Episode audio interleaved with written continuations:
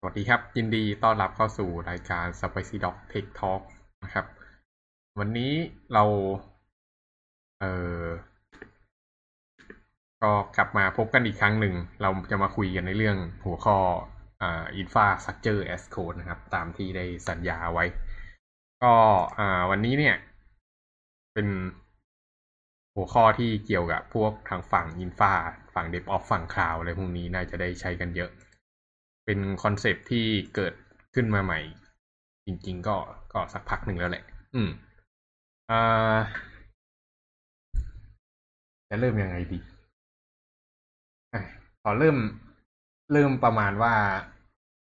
ทำไมมันถึงต้องมี concept นี้แล้วกัน คือที่มาที่ไปของ concept เนี้ยก็คือลองอยากให้คิดไปถึงการที่เราอ่าทำเว็บขึ้นมาเว็บหนึ่งเนี่ย เวลาที่เราจะเอาไป deploy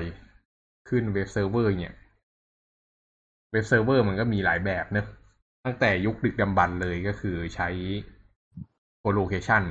ก็คือเอาคอมพิวเตอร์ของเราเนี่ย ไปตั้งไว้ที่ ISP หรือ Data Center พอไปตั้งเสร็จปุ๊บเขาก็จะให้สายแลนสายอินเทอร์เน็ตเรามาสายหนึ่ง เสียบมันเข้ากับคอมพิวเตอร์ แล้วก็อ่า install OS ที่เราต้องการ แล้วก็ลงโปรแกรมทุกอย่างที่เราต้องการใช้ลงไปในเครื่องนั้น แล้วก็เอาโปรแกรมไปลง อืม แล้วลักษณะอย่างเงี้ย อ่า เวลาเราจะรีโมทเข้าไปใช้งานก็คือ เราก็สามารถเข้าผ่านทาง SSH อะไรพวกนี้ได้เข้าไปทาง Public IP ที่ Data Center ให้มาเนอะก็เอาไฟล์ไปวางไว้ แล้วก็ทำโดมงโดเมนเชื่อมเข้ากับอ่า IP ที่เราได้มาเนี่ย มันก็จะเป็นการเสิร์ฟเว็บไซต์ อันนี้ก็ใช้ได้แหละ แต่ประเด็นเนี่ยมันก็มีอยู่ว่า เออ มันเวลามันจะสเกลอ่าไม่ใช่เวลาสเกลไอ้เครื่องหนึ่งเครื่องเนี่ย มันอาจจะมีผู้ใช้เนี่ย เข้ามาใช้ไม่กี่คนวันวันหนึ่งเนี่ย แต่ว่าเราตั้งเครื่องซะแรงเลย มันก็สิ้นเปลืองทรัพยากรเนอะสิ่งที่ทำกันในยุคต่อมาเนี่ยมันก็เข้าสู่ยุค virtualization ซึ่งเป็นยุคที่คอมพิวเตอร์หนึ่งเครื่องเนี่ยก็แยกเป็นเครื่องย่อยๆจำลองขึ้นมาหลายๆเครื่อง ทีเนี้ยคอมพิวเตอร์หนึ่งเครื่องเราสับออกมาเนี่ยเป็นเครื่องย่อยๆแล้วแต่ละเครื่องย่อยๆเราก็เอาไปให้ลูกค้ารายเล็กๆ ของเราแต่ละรายเขาใช้งาน อืม มันก็ก็ดีขึ้นไปอีกหน่อยนึงอืมทำให้เรียกว่าอะไร สามารถใช้ประสิทธิภาพเครื่องคอมพิวเตอร์หนึ่งเครื่องได้อย่างเต็มที่ ถ้าเกิดใครจะใช้เยอะก็จอง อ่า VM ตัวใหญ่ๆหน่อย อะไรพวกนี้ หรือไม่ก็เหมาเครื่องไปเลย อืม แล้วตอนหลังก็ อ่า เกิดเป็นพวกยุค PAS แล้วก็ยุค CAS หรือ Container as Service ขึ้นมาเนอะก็อันนี้คงไม่ลงลึก อืม อ่า แต่ว่าทีเนี้ย ความน่าสนใจอย่างหนึ่งก็คือ อ่า โลกของเว็บ เนี่ย โลกโลกเว็บแอปพลิเคชัน เนี่ยมันก็เติบโตขึ้นเรื่อยๆ ตอนนี้เรียกว่าเว็บเนี่ยเป็น เป็นเครือข่ายที่ยิ่งใหญ่ที่สุดของมนุษยชาติแล้วก็ไม่ผิดนะนะเออ แล้วก็ อ่า มันก็เติบโตอยู่ตลอดเวลา มันกลายเป็นว่าคนทุกคนเนี่ยก็ต้องใช้เว็บไซต์กันหมดอะโอเค คุณอาจจะเปิด อ่า ใช้คอมพิวเตอร์ผ่านทางโทรศัพท์มือถือผ่านทางแอปอะไรพวกนี้ แต่เบื้องหลังทุกอย่างเนี่ย มันก็คือล้วนเป็นเว็บไซต์อย่างนั้นอะอืม แล้วพอผู้ใช้เข้าถึงอินเทอร์เน็ตเข้าถึงอุปกรณ์ต่างๆ มากยิ่งขึ้นเนี่ย traffic มันก็ย่อมเพิ่มขึ้นถูกไหมครับ ทีเนี้ยถ้าเกิดแอปของเราเนี่ย มีผู้ใช้ใช้เยอะๆอะไอทางฝั่ง backend ที่เป็น web server พวกเนี้ยมันก็ต้องสเกลได้ เราได้คุยมาหลายรอบแล้วไอไอเรื่องพวกเนี้ย เรื่องคงเรื่อง cloud ต่างๆพวกนี้ อืม แต่ว่าวันเนี้ย เราจะมาลงเจาะลึกกันมากขึ้นว่า เราจะทำยังไงให้อ่า ระบบของเราเนี่ย มันสามารถสเกลได้ ก็ก่อนที่จะเข้าไปถึง infrastructure เนี่ย คงจะไม่พูดเรื่องแอปพลิเคชันไม่ได้นะคือก่อนที่ไอไอการที่ระบบเราสเกลได้ มันมีอยู่สองทาง เวลา เครื่องเราเล็กๆ เนี่ยแล้วเริ่ม load เริ่มเต็ม ทางที่หนึ่งที่เราจะสเกลเนี่ยก็คือสเกลอัพหรือสเกล vertically สเกลในแนวตั้ง ตัวอย่างเช่นอ่าตอนนี้ใช้เครื่อง CPU อยู่สองอ่าสองกิกะเฮิรตหรือสอง core อะไรพวกเนี้ย แล้วก็อ่ามีแรมอยู่แปดกิ๊กอะไรอย่างนี้ ทีนี้ปรากฏว่ามันเริ่มไม่พอ วิธีการก็คือเราก็ใส่แรมใส่ CPU เข้าไป พอใส่พวกนี้เข้าไปปุ๊บเนี่ย มันก็ทำให้อ่าเราสามารถ load รับ user ได้มากขึ้นถูกไหมครับ อืม แต่ว่าไอการสเกลแนวตั้งเนี่ย มันก็มีขีดจำกัดของมันอยู่ คือมันจะโตไปได้ถึงจุดหนึ่งอะจนกระทั่งมันไม่มีเครื่องให้เราใช้อะอะเต็มที่ก็ไปได้เครื่องเทพ CPU แบบหกสิบสี่ core มาอะไรเงี้ย ก็อันนั้นก็แบบ extreme สุดๆ แล้วอืม แต่มัน แต่สุดท้ายแล้วอะไอไอเครื่องแค่นั้นอะมันไม่มีทางที่จะเสิร์ฟคนแบบเป็น เป็นหมื่นเป็นแสนเป็นล้านคนต่อวินาทีเนเนอะอืม ทีเนี้ยมันก็เลยต้องมีการออกแบบ infrastructure ให้สามารถสเกลอีกแบบหนึ่งได้ก็คือสเกลในแนวนอน หรือ horizontal scale การ horizontal scale เนี่ย ก็คือแทนที่เราจะทำให้เครื่องคอมพิวเตอร์เราแบบแรงสุดๆไปเลยเนี่ย เราก็เปลี่ยนเป็น โอเค ไม่ต้องใช้คอมพิวเตอร์ที่มันแรงมากก็ได้ ทีนี้ใช้คอมพิวเตอร์ที่เครื่องไม่ต้องแรงมาก แต่ว่าอ่าใช้หลาย ๆ เครื่องมาช่วยกันทำงานอพอเราใช้คอมพิวเตอร์หลาย ๆ เครื่องช่วยกันทำงานเนี่ย ทีเนี้ย infrastructure software architecture เนี่ยเปลี่ยนไปหมดเลย แต่แต่ก่อนเราใช้เครื่องเดียวเนี่ย เราเขียนโปรแกรมมันก็แลกเปลี่ยนข้อมูลกันอยู่ในเครื่องเดียวเนอะ มันก็ไม่มีปัญหาเรื่องอ่า caching อะไรพวกนี้มากนัก เพราะว่ามันมันมันมันก็มันก็อยู่ในดียวกันอะ อืม แต่ทีเนี้ยพอมันเป็นหลาย ๆ เครื่องไงครับ มันก็จะมีเริ่มมีปัญหาในการสื่อสารกันระหว่างคอมพิวเตอร์แหละ ตัวอย่างเช่น อะ สมมติ อ่า เราจะต่อ Database เนี่ย Database ก็ไม่สามารถสเกลได้แบบ เรียกว่าอะไร คือ Database มันก็ยังต้องเป็น Centralized อยู่ เวลาเราวายแอปพลิเคชันเนี่ยมันก็จะมี client ต่อเข้ามาหาเซิร์ฟเวอร์ซึ่งเป็น application server เนอะแล้วข้างหลัง application server ก็จะเป็น Database ทีเนี้ยไอตัว application server ที่มัน load หนักๆเนี่ยโอเค เราอาจจะออกแบบให้มันสเกลได้ ดูตาม load ที่มันเพิ่มขึ้น ถ้าเกิดเห็นว่า load มันเยอะขึ้นปุ๊บเราก็สเกลเครื่องเพิ่มออกมา แต่ทีเนี้ยเวลามันต่อที่ Database เนี่ย Database ก็อ่าก็ ก็ยังอยู่ที่เดิม ทีนี้ก็ต้องเปลี่ยนสถาปัตยกรรม Database ให้มันสเกลได้เช่นกัน อืม อ่า แล้วก็ไหนจะมีพวกเรื่องsession เนอะอะไรพวกนี้ไอ้เรื่อง session เนี่ยก็คือเวลาที่ user มา login เนี่ย ทางฝั่ง web server เนี่ยมันจะไม่มันจะต้องมีการอ่าต่อข้อมูลบางอย่างของ user เอาไว้ว่า user อันนี้คือใครเคย login เอาไว้แล้วเนี่ย แล้วเขาก็จะอ่า เวลาที่ user กลับเข้ามาอีกทีเนี่ย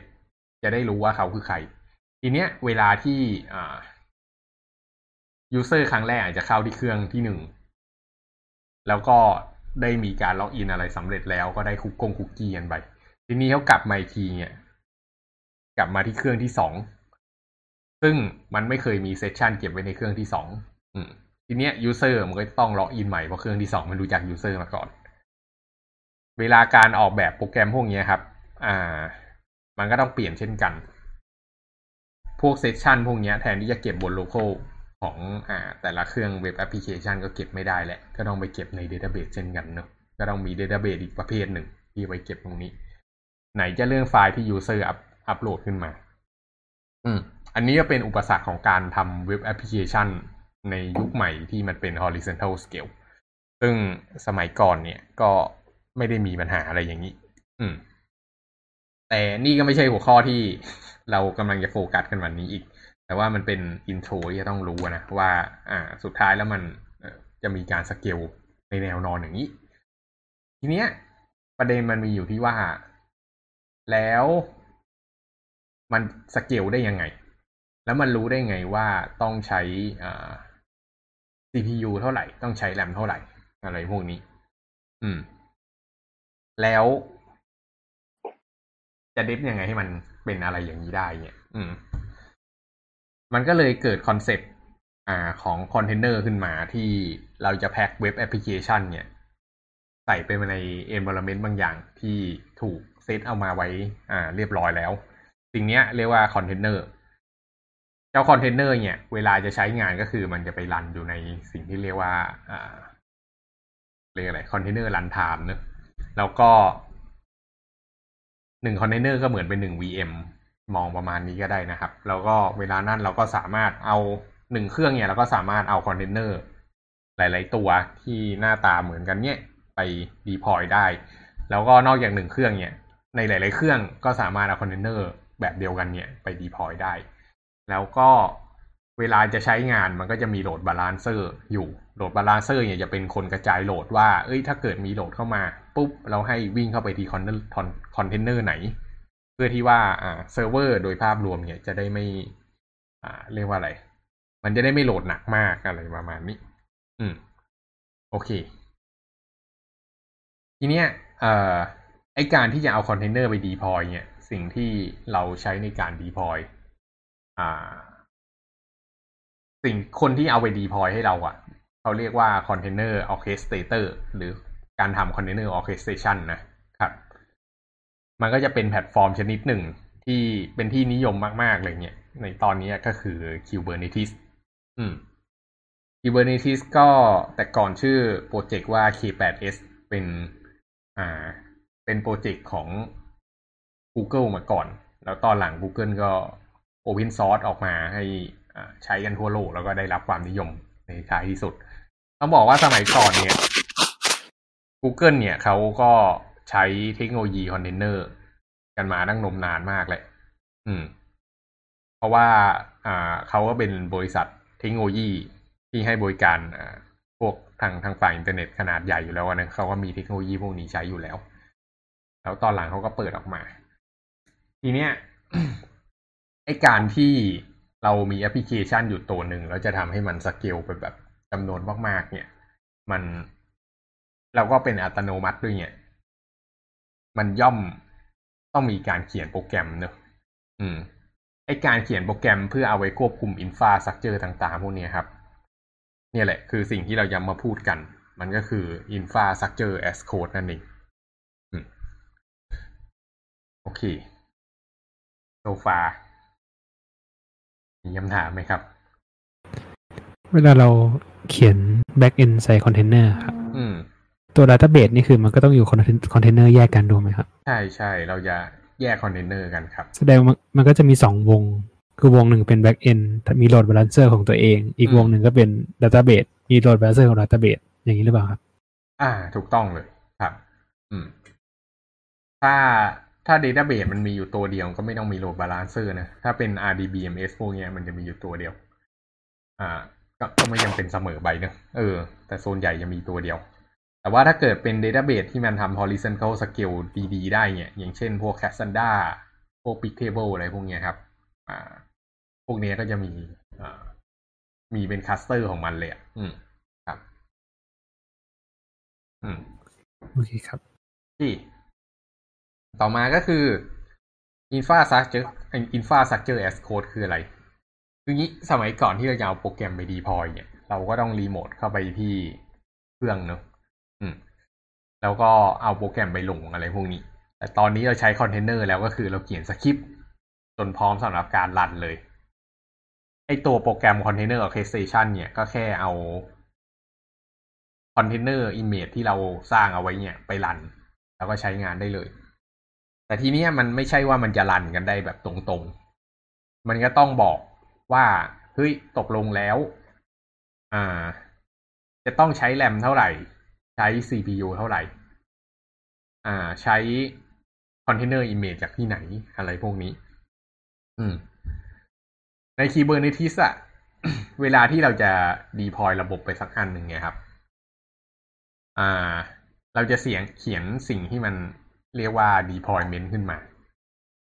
ข้างในไฟล์ deployment.yml เนี่ย อ่า มันจะมี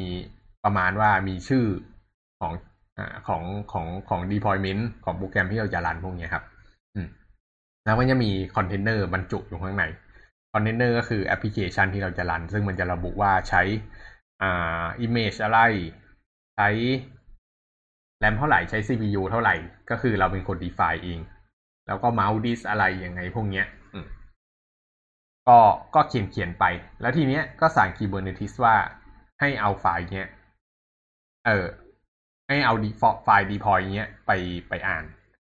พอมันอ่านเสร็จปุ๊บเนี่ย มันก็จะ generate เป็น configuration ข้างในระบบของมันขึ้นมาว่าอ๋อตกลง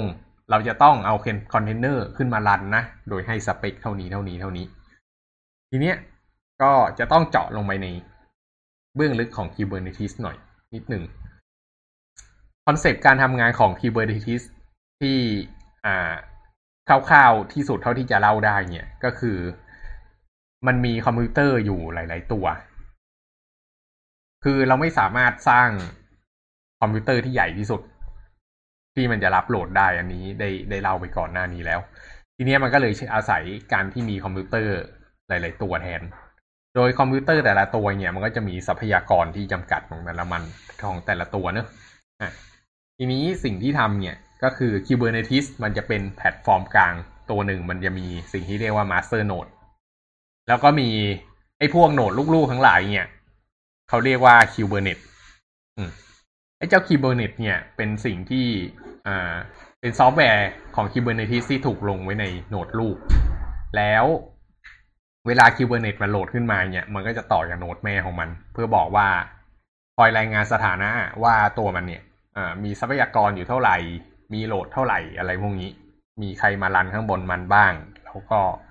ไอพง IP อะไรเป็นยังไงพวกเนี้ยเรื่องทั่วๆไปพวกนี้ ทีเนี้ยเวลาที่เราทำ cluster ขึ้นมาหนึ่งอันเนี่ยก็คือมี master node แล้วก็มี node ลูกหลาย ๆ ตัวเนอะ node ลูกหลาย ๆ ตัวเนี่ย มันก็แบบสเกลไปได้แบบเป็นร้อยเป็นพัน node เลย อืม ซึ่งแน่นอนคนเนี่ยไม่สามารถลงไปแบบ manage คอมพิวเตอร์จำนวนมากมายขนาดนี้ได้อยู่แล้วเนอะทีเนี้ยเวลาเราลง Kubernetes ไอ้ลง Kubernetes เข้าไปแล้ว spawn node ลูกขึ้นมามันต่อของมันโดยอัตโนมัติ แล้วเวลาเราเอา deployment script ไป deploy เนี่ยครับ มันก็ทำการไปตามหา node ลูกที่มันมีพื้นที่มากพอ อ่า มีทรัพยากรมากพอ มี CPU มีแรมมากพอเนี่ยแล้วก็เอาคอนเทนเนอร์เราไป deploy ตรงนั้นให้อ่าแล้วเวลาที่เมื่อไหร่ node ลูกไอ้นั่นน่ะ อาจจะดับไปหรือมีปัญหาอะไรพวกเนี้ย มันก็จะทำการย้าย deployment ของเราตรงนั้นอะไปอยู่ที่อ่าไปอยู่ที่ node อื่น ๆ ให้โดยอัตโนมัติ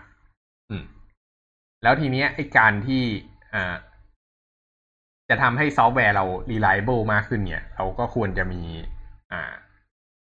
ซอฟต์แวร์ deploy ไว้บน node มากกว่าหนึ่ง node เนอะก็คือการทำ replica เนี่ยบน Kubernetes deployment เนี่ยก็สามารถกำหนดได้ว่า deployment เนี่ยอยากจะให้มีกี่ replica อืม ก็สามารถกำหนดลงไปได้ อย่างเช่น อะบอกให้มีสาม replica ทีเนี้ยเวลามัน deploy มันก็จะ deploy ไปที่อ่าอาจจะ deploy ไปที่สามสามโหนดอะไรประมาณนี้ แล้วก็ทำโหลดบาลานเซอร์อืมไอการที่จะจัดการบริหารทุกอย่างให้เป็นอัตโนมัติพวกนี้ครับ มันมันไม่สามารถทำด้วยได้ด้วยมือคนแล้วเนอะมันอาศัยซอฟต์แวร์ขึ้นมาจัดการให้ การที่เราเขียนโค้ดเพื่อให้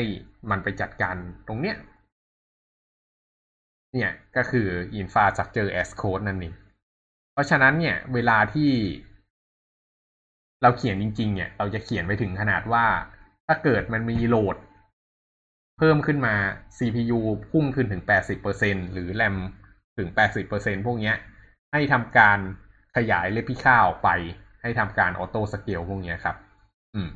แล้วมันก็ขยายออกเนอะ แล้วเมื่อไหร่ที่โหลดมันเริ่มลดลง ดูว่าเฮ้ยถ้าเกิด CPU ต่ำกว่า 30-40%เนี้ย ก็เริ่มค่อยๆ ลดโหลดไอ้ลดเครื่องที่มันเกินจำเป็นออกไป แล้วมันก็จะ scale down ลงมาทำให้ประหยัดเงินไอ้การ automate สิ่งพวกนี้ก็คือ infrastructure as code ทั้งนั้นนะครับ เป็นการ configuration ชนิดหนึ่งอืม ก็แถมนิดนึงว่าไอ้เวลาที่เรา deploy Kubernetes เอ่อ deploy เวลาเรา deploy ระบบขึ้นไปเนี่ยเออ แต่ละคอนเทนเนอร์ที่มันไปรันๆเนี่ยเออเราจะเรียกมันว่า Pod อืม ใน Kubernetes จะใช้ศัพท์คำว่าพอร์ตนะครับ โอเคตรงฟ้ามีคำถามไหม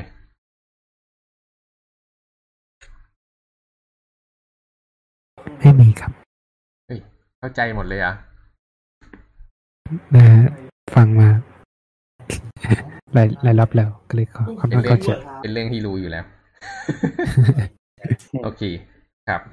ก็หวังว่าผู้ฟังทางบ้านของเราจะเข้าใจ ถ้าผู้ฟังทางบ้านมีคำถามอะไรก็ถามเข้ามาได้เรื่อยนะครับ ไม่งั้นผมก็จะพูดไปเรื่อยๆ อืม โอเค ต่อมา อันนี้เราจบเรื่อง deployment เนอะเรื่องการเอาโปรแกรมไป deploy แต่ว่าทีเนี้ย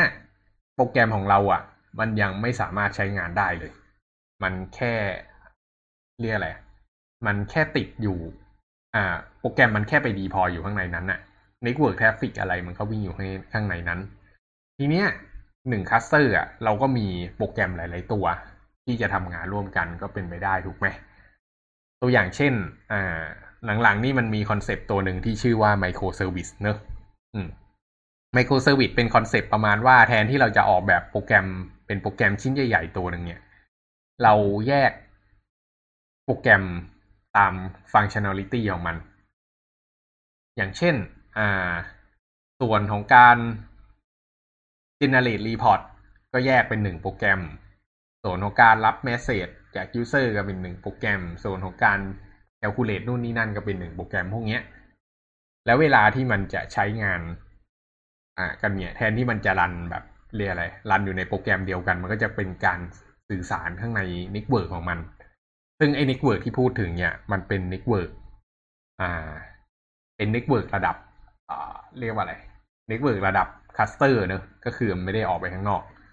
อ่า ผมอยากจะยกตัวอย่างที่นี่แล้วกันให้เห็นภาพชัดๆหน่อยหนึ่งก็คือโปรแกรมชิมช้อปใช้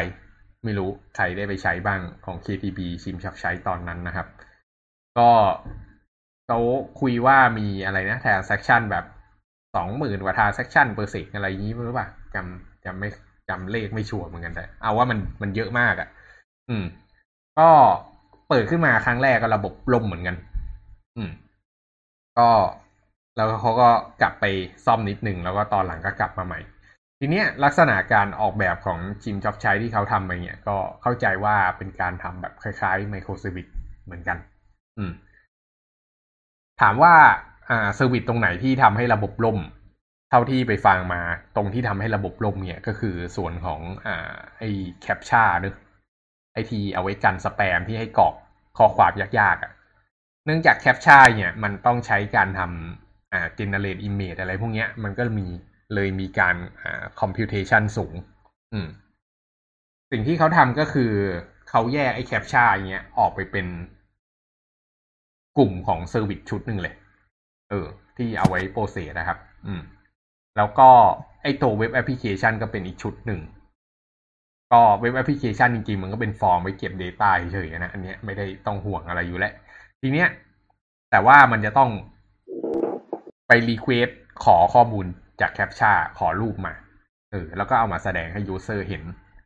แล้วก็พอแสดงเสร็จปุ๊บพอ user submit เนี่ยมันก็ต้องเอาไป validate อีกว่า user ที่กรอกมาเนี่ยไอ session เนี่ยมันมันมันตรงกับ CAPTCHA ที่เขาได้ไปหรือเปล่าเพื่อกันสแปม อืม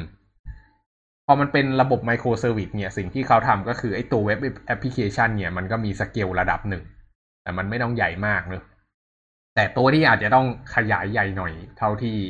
ฟังเขาสัมภาษณ์มาเนี่ย ก็คือเป็นตัวของ reCAPTCHA ไอไอตัวของการทำ CAPTCHA เนี่ย ซึ่งก็มีการสเกลยาวเอาไว้อ่าสเกลใหญ่ออกมาเลยตั้งแต่ต้น อืม แล้วหลังจากนั้นระบบก็รอดครับ ก็อันเนี้ยก็เป็นอีกหนึ่งลักษณะของการทำ microserviceอะอีกเคสหนึ่งที่อันนี้เจอกับตัว ก็คือเรื่องการ generate PDF ไฟล์ การ generate PDF PDF ไฟล์เนี่ยก็เป็นอีกหนึ่ง process ที่มีการใช้ computation power ค่อนข้างสูง แต่ว่าความเป็นจริงมันไม่ได้จำเป็นจะต้องไป relate อะไรกับแอปพลิเคชันเราสักเท่าไหร่อะทีนี้เราก็เลยสามารถแยกไอ้ service ของการ generate PDF ไฟล์เนี่ย ออกไปเป็นอ่า microservice ชุดหนึ่ง อาจจะรับ RESTful API แล้วก็ response ออกมาเป็นไฟล์เลยอะไรอย่างนี้ ก็ก็ทีเนี้ยเวลาที่ user มา generate PDF ไฟล์เนี่ย มันก็จะไม่กระทบกับ การทำงานของผู้ใช้คนอื่นๆ อันนี้ก็ลักษณะของ microservice นะออกออกทะเลไปไกลหน่อย เออ โอเค ทีเนี้ย microserviceแต่ละ microservice เนี่ย มันก็มีความจำเป็นที่จะต้องติดต่อสื่อสารหากันถูกไหมครับอ่าข้างใน Kubernetes เนี่ย นอกจาก deployment ที่เป็นตัวแอปพลิเคชันของเราเนี่ย เวลาที่ deployment แต่ละตัวแอปพลิเคชันแต่ละตัวของเราเนี่ยจะติดต่อหา microservice อื่นๆ อย่างเช่น จะติดต่อไปหาตัว ทำ CAPTCHA หรือจะติดต่อไปหาตัวทำ PDF เนี่ย เนื่องจากข้างในมันข้างใน deployment แต่ละตัวมันมีมันมีเรียกอะไร มันมี pod มันมีคอนเทนเนอร์แบบเดียวกันหลาย ๆ ตัว มันจะรู้ได้ไงมันต้องต่อไปหาใคร มันก็ต้องต่อไปหาสิ่งที่เรียกว่า load balancer เนอะซึ่งไอ้ load balancer ภายในของ Kubernetes เนี่ย เราเรียกมันว่า service อืม service ที่พูดถึงที่มันอยู่ข้างใน cluster เนี่ยเขาเรียกว่าคัสเตอร์ IP อ่าเปรียบเสมือนว่ามันเป็น IP ของไอพวก service หรือไอพวกแอปพลิเคชันพวกนั้นน่ะ ก็คือใช้ได้เฉพาะข้างในอ่า Kubernetes เท่านั้น ก็คือคนคนที่ใช้อยู่ข้างในเนี้ยก็คือ อ่า ติดต่อหาได้กันแค่ภายในทีเนี้ยเราก็อาจจะตั้งชื่อ service ว่า อ่า PDF Service เป็น Cluster IP ทีเนี้ยตัวเว็บแอปพลิเคชันของเราเนี่ย ที่จะต่อไปใช้งานเนี่ยเขาก็ต้องอ่า มีการเรียก HTTP request หรือ gRPC อันนี้แล้วแต่เนอะทีนี้ถามว่าไปที่ host ไหนก็คือไปที่ host ที่ชื่อว่า PDF Service นั่นเองอพอมันยิงไปปุ๊บเนี่ย traffic มันก็จะวิ่งจากไอแอปของเว็บแอปพลิเคชันออกไปที่ cluster มันก็จะทำการ routing DNS ข้างใน cluster ของมันเอง แล้วก็จะวิ่งไปหา อ่า load balancer แล้วก็วิ่งเข้าไปที่แอปพลิเคชันแต่ละตัว ที่เป็นไอตัว generate PDF ตรงนี้ แล้วได้ result มันก็ response ออกมาอันนี้ก็คือ อ่า เป็นอีก layer หนึ่งก็คือเป็น layer ของ networking นะครับ ก็ไอการที่เขียน networking อะไรพวกเนี้ย อ่า โอเค มันอาจจะดูไม่เหมือน เป็นเรียกแหละไม่ไม่ไม่ได้เป็นแอปพลิเคชันสักเท่าไหร่แล้ว แต่มันก็เป็นส่วนที่สำคัญ เพราะว่าถ้าแอปพลิเคชันไม่มีการทำ network ที่ถูกต้องเนี่ย มันก็จะต่อใช้งานไม่ได้ครับ ก็อ่าของ Kubernetes ก็จะมี network หลายประเภท มีอ่า cluster IP มี node port มี load balancer มี external load balancer มี ingress อะไรพวกนี้ ซึ่งคงคงจะไม่ลงในรายละเอียดเนอะ network ในวงเดียวกันนี่หมายความว่ายังไงครับ อืม network ในวงเดียวกันก็คือต่อกันได้เฉพาะข้างใน cluster นั้นนะครับ คือหมายถึงว่าแต่ละแต่ละ microservice ก็ต้องอยู่ใน cluster เดียวกันแล้วใช่ใช่คือ ใช่ อย่างนั้นแหละใช่ เออ ก็คือถ้าเกิดมัน deploy อยู่ใน cluster เดียวกันน่ะ ก็คือใช้งานกันได้ แล้วเวลาเรา spawn เพิ่มนี่คือ เรา spawn container ใน cluster ใช่ไหมหรือว่า spawn cluster เรา spawn container ข้างใน cluster ครับ spawn ได้สองอย่างเนอะก็คือถ้าเกิด node เดิมก็คือเครื่องเซิร์ฟเวอร์เนี่ยมันยังมีเนื้อที่มากพอสำหรับคอนเทนเนอร์ที่จะ deploy ที่จะ spawn เพิ่มเนี่ย มันก็จะไปใช้เนื้อที่ว่างๆตรงนั้นเลยแต่ว่าถ้าเกิดมันไม่พอครับ สิ่งที่เกิดขึ้นก็คือมันก็จะไปไป spawn node ใหม่ให้เรา ซึ่ง node ใหม่อันนี้มันจะ register เข้ากับ cluster ปัจจุบันที่เราใช้งานอยู่ อืม อืม เพราะฉะนั้นน่ะ พอมันได้มาปุ๊บเนี่ย แล้วมันไป spawn ตรงนั้นเนี่ย มันก็จะอยู่บนวง network เดียวกัน อืม คือ cluster เป็นใหญ่สุดแล้วก็มีหลายๆ node ใช่แต่แต่ละ node ก็จะมีหลายๆคอนเทนเนอร์ใช่ไหมใช่ใช่อืม โอเคครับแล้วจริงๆ ใน node แต่ละ node อะมันจะมีพวก service อย่าง kubelet ที่เอาไว้สั่งงานพวกนี้ที่พูดไปแล้วเนอะ ไหนจะมีเรื่อง kube-proxy เรื่อง DNS อะไรพวกนี้อีกอะ่ะ มันเป็น service ที่ Kubernetes มันมี built-in ให้อยู่แล้ว ครับ อืมอืมครับดูของกูนะอืม แล้วก็ node แต่ละ node พวกเนี้ยที่จะ spawn เนี่ยเราสามารถเลือกได้ด้วยนะว่า เราอยากจะได้ node แบบขนาดเท่าไหร่อยากได้ node เล็กหรือ node ใหญ่ ถ้าเกิดเราตั้ง node เล็กเนี่ย สิ่งที่เกิดขึ้นก็คือมัน spawn แป๊บเดียวมันก็เต็ม มันก็ต้องขยาย node ออกไปหลาย ๆ อันเนอะอืมแล้วก็มันก็จะมี overhead มากกว่าหน่อยเพราะว่าแต่ละ node มันก็ต้องมี service ของมันถูกไหมครับ แต่ว่าสิ่งที่ได้ขึ้นมาเนี่ยก็คือสมมุติโหนดหนึ่งมันล่มไปเนี่ย มันก็มีความเป็นไปได้มากกว่าที่มันจะมีโหนดอื่น ๆ พร้อมรองรับมาไว้ เวลามันล่มเซอร์วิสมันจะล่มน้อยกว่า แต่ในทางตรงกันข้ามถ้าเกิดเราตั้งโหนดใหญ่เนี่ย อ่า โอเค มันอาจจะตั้งเครื่องเดียวแล้วพอ แล้วก็เอาหลาย ๆ คอนเทนเนอร์ไปไว้ข้างในโนดใหญ่ก็ได้ แต่เมื่อไหร่ที่โนดใหญ่มันล่มขึ้นมาเนี่ย มันก็ต้องแบบ มันก็ต้องรื้อหลายอันมากกว่า อะไรประมาณนี้ แต่ว่า node ใหญ่ก็จะประหยัด overhead พวกนี้อะไรมากกว่า ครับ เพราะว่ามันลง service ตัวเดียวก็พอ อืมแล้วก็ network ข้างใน node ใหญ่เนี่ยมันก็เหมือนแบบติดต่อหากันเองข้างในเครื่องอะมันก็มันก็เร็วด้วย ก็มี trade-off กันไป อันนี้เป็นเรื่องที่ยังหาคำตอบไม่ได้เหมือนกันว่าตกลงแล้วเราควรจะตั้ง node เล็ก ๆ หรือ node ใหญ่ ๆ ส่วนตัวก็ขึ้นอยู่กับงานเลย อืม ตอนนี้ก็ต้องของเมลว่ามีทำ Elasticsearch อยู่เนอะอืม ซึ่งเข้าใจว่า node Elasticsearch ของเราก็ทำหนึ่ง node ก็ขนาดใหญ่เท่ากับหนึ่ง podพอดีอะไรประมาณนี้ปะ อ๋อ ตอนนี้ไม่ละครับ เพราะว่าตอนนี้มันมี service อีกตัวหนึ่งด้วย อืม เอ้ย มีโปรแกรมอีกโปรแกรมหนึ่งด้วย ก็คือ node ใหญ่กว่า pod ใช่ปะใช่ มันมี Metabase อืม อืม อืม ครับอืมก็ ก็นั่นแหละ สุดท้ายเราก็เอาโปรแกรมอะไรแต่โปรแกรมไป deploy บน cluster เดียวกัน เพื่อประหยัดการ maintainครับ อืม คือตอนนี้มัน มันมันมันเรียกว่าอะไรอะ่ะ มันกลายเป็นว่าเวลาที่เรา deploy โปรแกรมเราก็จะ deploy ผ่านทางโค้ดหมดเลยเนาะคือสมัยก่อนเรา deploy โปรแกรมเรารีโมทเข้าไปแล้วเราก็ไป config ปึกปักปึกปักแล้วเวลามีปัญหาอะไรเงี้ยมันก็ก็ก็เข้าไปดูแต่ละเครื่อง แล้วเกิดเครื่อง down ไปก็ก็ก็เดือดร้อน อ่า แต่ว่าตอนนี้มันกลายเป็นว่าพวกโค้ดที่เราเอาไว้ deploy ระบบพวกเนี้ย เราก็จัดเก็บมันไว้ให้เป็นระบบ ก็คือหลังจากเขียนสคริปต์ดีพอยไปแล้วเนี่ย ก็จับโยนขึ้นกิจอะไรพวกนี้ไป พอเราจับโยนขึ้นไปปุ๊บเนี่ย เวลาที่ developer คนใหม่มา เราจะใช้งานอะไรพวกนี้ครับ อย่าเรียกว่า developer เลย เรียกว่า infra หรือ dev op ดีกว่า ถ้าเกิดเขาจะใช้งานเนี่ย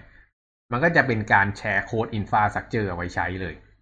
วันไหนอยากจะไปเพิ่ม CPU ใช่ไหม ก็ไปปรับ CPU อะไรพวกนี้ แล้วก็ ปรับ CPU เสร็จก็สั่ง apply พวก info infra ข้างในอ่า cluster มันก็จะเปลี่ยนให้อันเนี้ยก็คือการใช้ infrastructure as code ครับ อืมที่โซฟามีคำถามไหมครับ ไม่มีคนมีคำถาม โอเค งั้นต่อไปอีกคอนเซปต์หนึ่งที่อาจจะยังไม่เคยพูดให้น้องๆฟังกัน นั่นคือเรื่อง Git Ops ครับเคยได้ยินไหม Git Ops เพิ่งเคยได้ยินครับเพิ่งเคยได้ยิน เฮ้ย วันนั้นพี่ไปสอนก็มีคำว่า Git Ops ไม่อะผมคงไม่ได้ตั้งใจฟังครับไม่โครู้ตรเศร้าน้องเฉลยแล้วอะ ไม่เป็นไร อ่า จริง ๆ พี่ก็ไม่ได้เล่าเยอะหรอก Git Ops พี่แค่บอกว่าเป็น advanced topic ที่อยากให้ลองไปรีเสิร์ชดู อืม พี่ก็เพิ่งเรียน Git Ops มานิดหนึ่ง เอาจริง ๆ แล้วยังไม่ได้ใช้ซะด้วยซ้ำอ่า โอเค เรามี DevOps แล้วเนอะ DevOps คือการทำให้โปรแกรมของเรามัน deploy อ่า อะไรมันทำ CI/CD deploy deploy อัตโนมัติ เช็ค QA ซอฟต์แวร์โดยอัตโนมัติอะไรพวกนี้ทำ automation อะทีเนี้ยฝั่ง Infrastructure เนี่ย มันยังไม่อัตโนมัติเลยถูกไหมอะ ลองดูอย่างในเคสของเมลตอนเนี้ย สิ่งที่เมลเขียนโค้ดฝั่ง infra อย่างเงี้ยคือเมลก็เขียนไปเรื่อยๆ ถูกป่ะครับ แล้วก็เวลาที่เปลี่ยน deployment ทีทำไง ก็สั่ง kube ctl apply ขีด f deployment yaml อะไรประมาณนี้ถูกปะเวลาจะเปลี่ยนทีอืมมันก็เหมือนจะ automate อะแต่ให้พูดกันตามตรงมันไม่ automate ถูกปะล่ะ เพราะว่าเราก็มาแก้โค้ดแล้วเราก็สั่ง deploy เองไงอ่า GitOps เนี่ย concept เป็นประมาณว่า แทนที่เราจะต้องมาสั่งตรงเนี้ยครับ มันกลายเป็นว่าไอ้พวกโค้ด deployment โค้ด infrastructure พวกเนี้ย มันถูกส่งขึ้นไปบน git repository อีกอันหนึ่งอืม เสร็จปั๊บ มันก็รัน CI/CD เว้ย เออ แล้วมันก็แอปพลาย infrastructure อันเนี้ย ขึ้นไปบนระบบเลย ราะราะฉะนั้นเนี่ยมันหมายความว่าทีเนี้ยเกิดเราอยากจะเปลี่ยน configuration นะครับ ก็คือเราเปลี่ยนผ่านทาง repository อ่าแล้วเราก็ push ขึ้นไป แล้วมันก็เปลี่ยน infrastructure ให้เราพอเข้าใจ concept ปะเข้าใจครับ แล้วทำไมต้องอยู่ git อีกอันหนึ่งครับทำไมต้องอยู่ git อีกอันหนึ่งเพราะว่ามันไม่ได้เป็นส่วนของแอปพลิเคชันนะครับ ไม่งั้นน่ะ เวลาที่เรา deploy เวลาที่เราเปลี่ยน infra สักเจออะไรพวกนี้มันต้องไป runไอ้ DevOps ของแอปพลิเคชันอะ บางทีมันนานมาก บาง project แบบเป็นสิบนาทียี่สิบนาที หรือบางคนก็ run กันเป็นชั่วโมงแต่ว่าเวลาเราเปลี่ยน infra เราแบบมันมีสคริปต์อยู่แล้ว มันแค่ apply apply apply อะ อืมครับ เปลี่ยน infra นี่คือมีเปลี่ยน ในเชิงไหนมั้งครับ เปลี่ยน threshold ในการ spawn เครื่องอะไรพวกนี้ใช่ใช่เปลี่ยนค่าพวกนั้นแหละครับ อืม ก็เปลี่ยนไอ้โค้ดไอไอเอซีเนี่ย ถ้าจะพูดให้จริงให้ตรงๆเลยนะเอออืมครับ เวลาแบบเราอยากจะเพิ่ม replica อยากจะลด replica อยากจะเปลี่ยนวิธีการทำ logging อะไรพวกเนี้ย อืมมันไม่ได้ทำผ่าน git runner มันไม่ได้ทำผ่าน git runner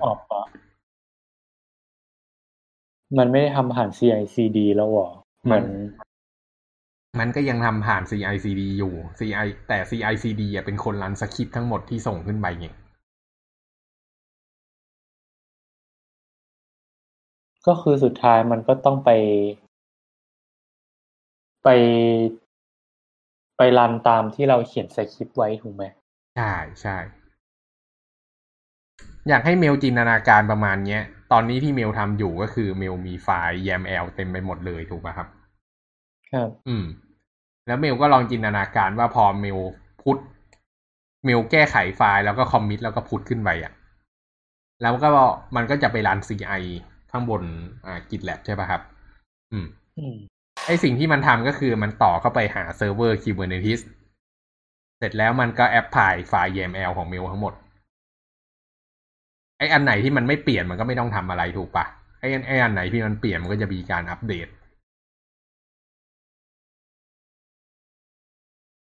เห็นภาพปะถ้าอย่างนั้นนะเราก็ต้อง เราก็ต้องทำ stage stage ของ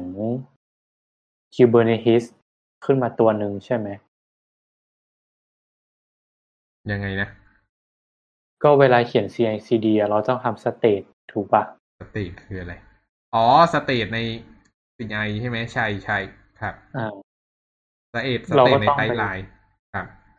เราก็ต้องไปโหลด มันก็เครื่องมันก็ต้องไปโหลดตัวตัว image ของ Kubernetes ใช่ไหม เพื่อจะคอนเนคเข้าสมมุติใช้ GKE อย่างเงี้ย ก็ต้องไปโหลดอีเมลของ GKE ถูกปะเพื่อคอนเนคเข้า ใช่ มันก็ใช้ Cloud SDK อ่าอ่าเออใช่ใช่ก็คือต้องไปโหลด Cloud SDK เพื่อคอนเนคเข้าตัว Kubernetes ใช่ไหมใช่ ก็ต้องมีพวก Service Account อะไรพวกเนี้ย ติดตั้งซึ่งมันซึ่งมันก็นานอยู่ดีหรือเปล่า เอ้ย แป๊บเดียว กว่าจะมันจะเซต environment อะไรอย่างนี้อีกอะ prepare environment เงี้ยโอ้ยปัน เอ้ยแล้วเราต้องมานั่งกดคอมมิตอีกนะ อ๋อแน่นอนมันแน่แน่นอนถ้าเกิดเมลเทียบกับในเครื่องอะในเครื่องมันเร็วกว่าอยู่แล้ว เออ ครับ อืม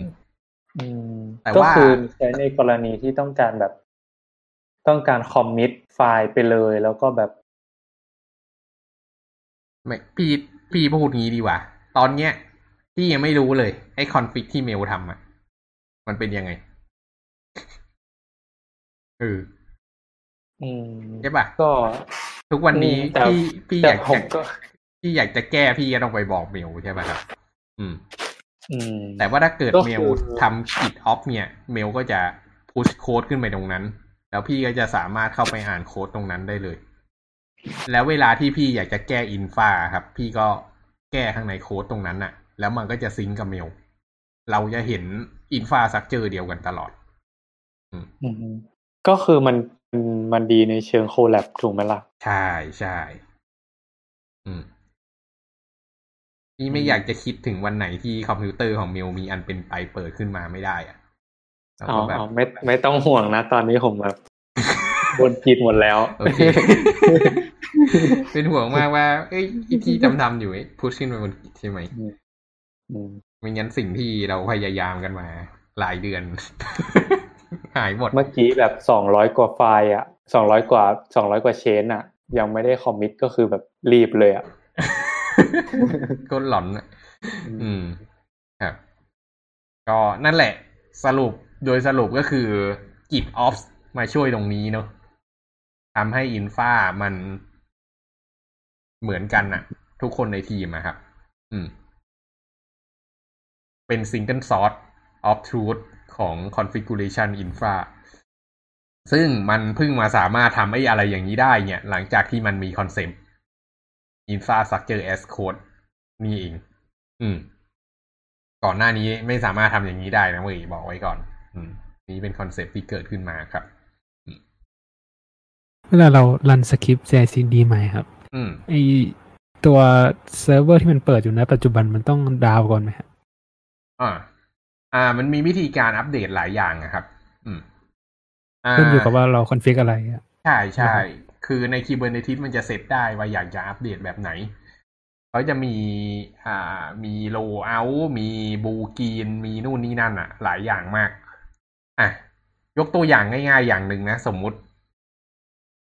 สมมุติระบบของเราต้องการเครื่องสามคอนเทนเนอร์นะครับ อืม สิ่งที่เกิดขึ้นก็คือหลังจากที่เรา push Git ทำ CI/CD ไปจนถึงขั้น deploy แล้วใช่ปะ Kubernetes มันก็จะ spawn สามคอนเทนเนอร์ใหม่ขึ้นมา มันก็จะมีสามคอนเทนเนอร์เก่ากับสามคอนเทนเนอร์ใหม่ถูกป่ะครับ ครับ เสร็จแล้วมันก็จะให้ไอ้ service ที่ชี้ไปหาของเก่าเนี่ยชี้มาหาของใหม่อืมเพราะฉะนั้นแล้วก็ค่อยลบของเก่าทิ้ง เพราะฉะนั้นจะไม่มี downtime ถูกปะครับ เออ แต่วิธีการเนี้ยมันมันเปลืองทรัพยากรเพราะเพราะมันต้อง spawn หกหก container in total เนอะ มันก็จะอะก็มีอีกวิธีหนึ่งอย่างเช่น อะมันมีสามคอนเทนเนอร์งั้น spawn container ใหม่หนึ่งอันก่อน แล้วก็ลดคอนเทนเนอร์เก่าหนึ่งอัน แล้วก็ spawn container ใหม่อีกอัน แล้วก็ลดคอนเทนเนอร์ใหม่อีกหนึ่งอัน แล้วก็ spawn ใหม่อีกหนึ่งอัน แล้วก็ลดคอนเทนเนอร์เก่าจนหมด อันนี้ก็จะประหยัดกว่าก็จะเหลือสี่สี่ container at a time อืมหรือจะลบก่อนแล้วก็ spawn ก่อน ไอ้ spawn เลยอะไรอย่างนี้ก็ได้เหมือนกัน มันมีหลายทางมากเลยมันเขาเรียกว่าอ่า deployment strategy อ่าอันนี้เป็น vocabulary ครับ มันเรียกว่า strategy ในการแบบ roll out อะไรพวกเนี้ยครับ ก็ลองไปศึกษาดูถ้าสนใจในเชิงลึก อืมนี้ไม่ชัวร์เหมือนกันว่าแต่ละอันมันชื่ออะไร ครับ อืม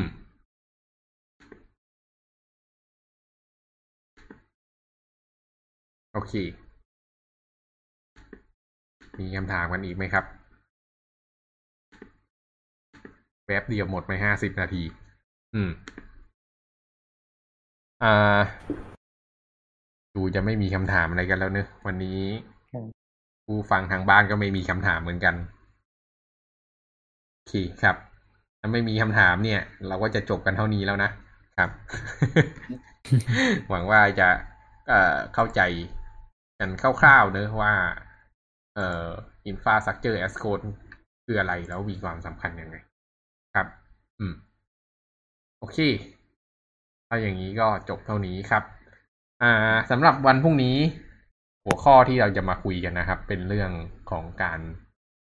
สมัครงานฝั่งเทคโนโลยี อืม เอากันตั้งแต่ว่าโปรเซสการสมัครงานไปจนถึง อ่า พวกการสัมพงสัมภาษณ์ ว่าเออทางฝั่งเรียกอะไรอะ่ะผู้จ้างทางฝั่งบริษัท เนี่ย หรือผู้ประกอบการเนี่ยเขามองหาแคนดิเดตแบบไหนเออแล้วก็อ่าสัมภาษณ์ยังไง เนี่ย ถึงจะแบบ น่าจะได้งานเอออะไรประมาณนั้น ครับ ก็จริง ๆ ก็คงไม่มีสูตรโกงตายตัวอะไรเนอะ ผมมา present ก็คงจะเป็นแนวประมาณว่าแบบผมมองหามนุษย์ประมาณไหนมากกว่า อันนี้คงจะเป็นค่อนข้างจะ subjective นะ เป็นความ เป็นความรู้สึกส่วนตัวว่าต้องการคนอะไรประมาณเนี้ย แต่ไม่ได้แปลว่าไอ้สิ่งที่จะพูดเนี่ย มันจะใช้ได้กับอ่าทุกๆทที่เนอะมันอาจจะใช้ได้ในส่วนน้อยซะได้ซ้ำเพราะว่าที่บริษัทก็มีเอ่อพฤติกรรมแปลกๆกว่า องค์กรประเทศไทยปกติพอสมควรแต่ก็เดี๋ยวจะเล่าให้ฟัง แต่ผมว่าสุดท้ายมันเทรนมันมาประมาณนี้แหละ แล้วก็ก็สำหรับอ่าหลาย ๆ คนที่พรุ่งนี้มาฟังแล้วเห็นว่าเออตัวเองอาจจะยังไม่แมชกับพฤติกรรมอะไรประมาณนี้ก็ลองพิจารณาดูว่ามันเป็นสิ่งที่ดีไหมถ้าเป็นสิ่งที่ดีก็ลองพิจารณาพัฒนาตัวเอง อะไรก็ตามนี้ดูครับ อืม ก็วันนี้ถ้า ไม่มีคำถามอะไรก็จะจบกันเท่านี้ครับ มีคลิปอธิบายคิวอ่า Kubernetes ไหม อืม ยังงงๆ ก็เดี๋ยว เดี๋ยวส่งของคนอื่นให้กันละกันครับ อันนี้ เรื่องนี้มีคนเล่ากันเยอะแล้วเนอะครับ เดี๋ยวไปโพสต์ลิงก์ไว้ให้เนอะครับ ก็ผมบอก ไว้เลยว่า Kubernetes นี่เป็นสิ่งที่ไม่ง่ายนะ ผมเรียนอ่าผมเรียนด็อกเกอร์หนึ่งสัปดาห์ ผมเรียน Kubernetes เดือนครึ่งอะ่ะคือกว่าจะกว่าจะทำเป็นแบบเป็นเรื่องเป็นราวอะนะครับ ก็มีอะไรค่อนข้าง มีอะไรซับซ้อนค่อนข้างมาก อันนี้ต้องใช้เวลาเรียนครับ โอเคงั้นวันนี้เราก็จบกันแต่เพียงเท่านี้ครับงั้นไปกันก่อนครับ สวัสดีครับ ครับ